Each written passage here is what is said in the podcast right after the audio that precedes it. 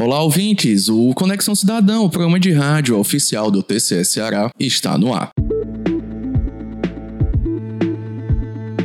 Eu sou Dimitri Lima e neste episódio vamos discutir formas de aumentar os investimentos em educação pública, no intuito de promover a qualidade do ensino oferecido às crianças e adolescentes do nosso país. Para isso, vamos conversar com a pesquisadora e auditora do controle externo do Tribunal de Contas do município de São Paulo, Daiesse Jaala, que lançou um livro agora recente com o tema O custo da educação pública no Brasil. O livro resultado da dissertação de mestrado em Direito, foi lançado no mês de novembro, no Encontro Nacional dos Tribunais de Contas, na cidade do Rio de Janeiro. E também durante a programação do Congresso Nacional dos Auditores de Controle Externo, CONACOM, realizada aqui em Fortaleza. Carolina conversou com Daies, que apresentou o conceito custo-aluno-qualidade, o CAC, um indicador que mostra qual o valor deveria ser investido ao ano por estudante. Por meio do CAC, seria possível verificar qual o patamar ideal em termos de recursos aplicados para se atingir uma educação pública de qualidade. Exatamente, Dimitri. E segundo o DAES, o CAC não é um conceito novo, já sendo debatido no campo educacional já há alguns anos. A Campanha Nacional pelo Direito à Educação, entidade da sociedade civil, passou a divulgar essa proposta a partir de 2007, o que colaborou para que o CAC passasse a ser mais conhecido e analisado. Então não saia daí para ficar por dentro de todo esse bate-papo entre a Carol Madeira e Daies S. Jaala.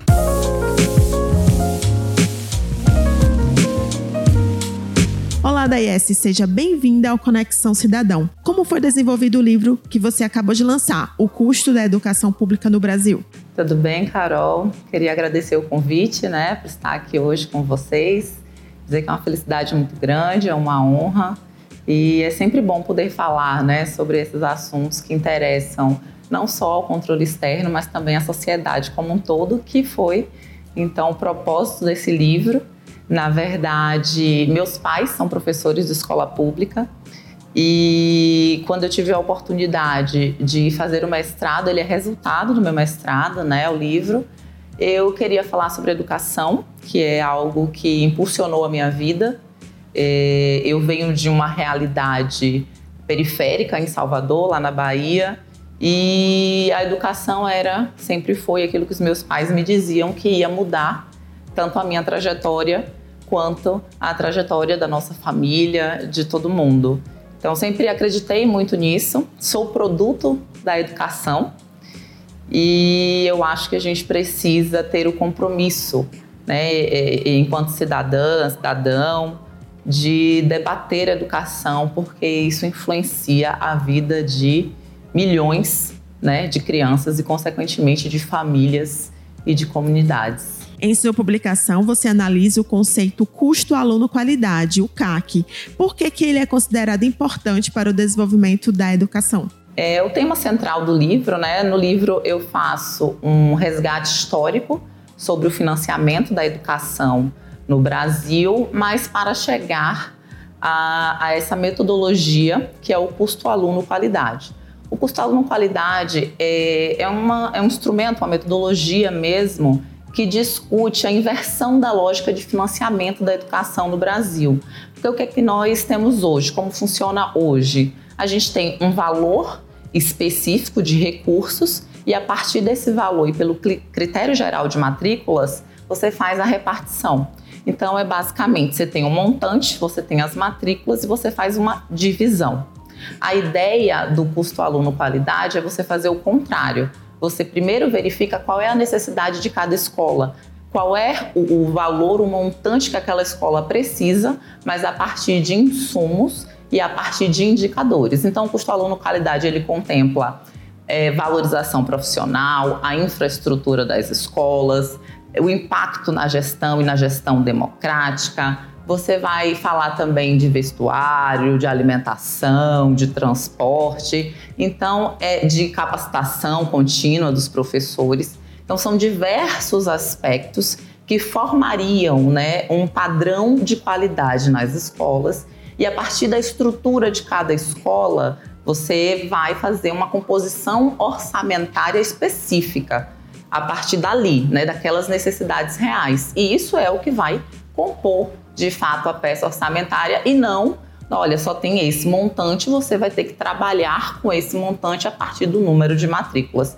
Então a ideia é fazer uma composição de orçamento a partir de indicadores pré-definidos e também ser um orientador para os gestores de como e onde utilizar esses recursos e para que eles possam definir prioridades. Daes, o custo aluno qualidade não foi regulamentado. No seu livro, você informa que, apesar de haver a previsão do CAC nas normas brasileiras, a escolha para a repartição de recursos foi o conceito valor anual por aluno. O CAC, ele não é o custo aluno qualidade, ele não é um conceito novo, ele vem sendo discutido há mais de 20 anos, mas as pessoas não conhecem. Às vezes eu falo assim, ah, o custo aluno qualidade. E as pessoas ficam, ah, mas o que é isso? Nunca ouvi falar. Recentemente, por meio da emenda constitucional número 108 de 2020, ele foi inserido no texto constitucional. Então, ele está lá como uma diretriz, o custo aluno qualidade. Dois anos quase se passaram e a gente ainda não tem nenhuma regulamentação sobre o CAC. Então, existem muitas discussões. Eu sou uma entusiasta, né, claro, da metodologia, mas eu tenho uma preocupação de que ele possa eventualmente se tornar apenas um indicador de infraestrutura que é relevante, mas não é, é o único ponto na educação. Então, ainda está em discussão, não existe uma regulamentação, essa discussão passa por mais de 20 anos, houve esse avanço, ele está agora no texto constitucional, mas ainda não tem uma regulamentação de fato. É complicado, claro que é complicado, você discutir inclusive o conceito de qualidade que é um qualidade na educação, que é um conceito inclusive muito disputado, né? Sobre o que seria a qualidade ou não. Existe muita gente que é contra o CAC, que acha que não é possível fazer isso, não é possível você dar diretrizes e indicadores e insumos e uma precificação desses elementos, eh, mas eu acredito que a gente ainda vai demorar um pouco para regulamentar. E para finalizar, com relação à fiscalização das políticas públicas de educação, quais aspectos podem ser utilizados para uma melhor análise da situação do ensino oferecido? Então, é, o que a gente percebe é que, por vezes, o controle ele pode ficar muito direcionado para a questão contábil, para o gasto na, nessa forma contábil. Mas o que eu tenho proposto é exatamente discutir a qualidade do gasto. Né? Porque a gente às vezes fala de números, por exemplo, vamos falar de aumentar o acesso, de aumentar o número de matrículas, tudo isso é importante, mas a gente precisa discutir mesmo sobre qualidade. Você está gastando puramente o dinheiro, mas você está gastando com eficiência? Como você está gastando esses recursos? Você está falando apenas de abrir vagas, mas existe alguma política específica sobre permanência? Porque não adianta só dar o acesso, é preciso dar condições para que aquela criança ela percorra todo o caminho educacional. Então a discussão ela precisa é, passar muito pelas questões das auditorias operacionais. A gente precisa discutir evasão escolar, a gente precisa discutir planejamento, diretrizes, que a gente tem visto são muitos gestores até com dinheiro na mão, o dinheiro sobrando e não saber o que fazer, né? Como gastar. Então acho que a gente precisa é, conformidade é importante, sair um pouco da conformidade, mas discutir auditorias operacionais na educação, discutir economicidade, discutir eficiência, discutir efetividade das políticas educacionais que são esses pontos que eu acho que vão trazer uma grande contribuição para a educação pública no país. Daes, muito obrigada pela sua participação e pelas explicações realizadas com esse, por esse tema tão importante que é a educação. Obrigado, Daes, pela sua participação aqui no Conexão Cidadão. Agora ficamos com ela, Ellen Vasconcelos, com notícias direto da redação. Olá, ouvintes. Olá, Carol e Dimitri. DCE Ceará tem reforçado os cuidados com a saúde e recomenda o uso de máscara e higienização das mãos diante do aumento nos casos confirmados de Covid-19. A iniciativa segue as diretrizes do Comitê Estadual de Enfrentamento à Pandemia.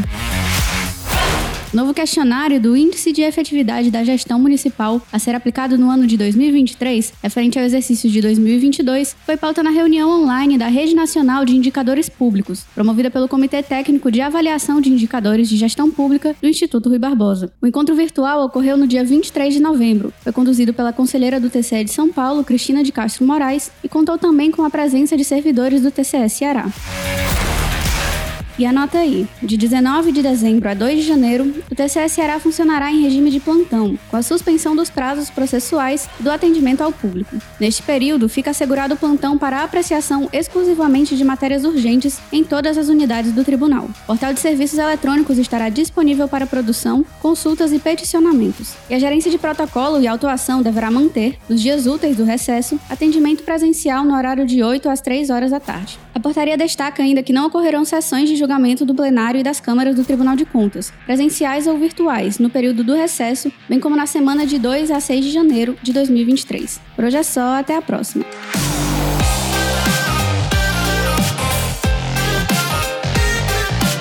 Ficamos por aqui, pessoal. Espero que tenham gostado do programa de hoje. Mande um e-mail pra gente com sugestão de tema ou dúvida. O nosso e-mail é comunicação@tce.ce.gov.br. Essa foi mais uma edição do Conexão Cidadão. O programa de rádio oficial do TCE Ceará. A produção, você já sabe, é da Assessoria de Comunicação. Até o próximo episódio. Até o próximo programa.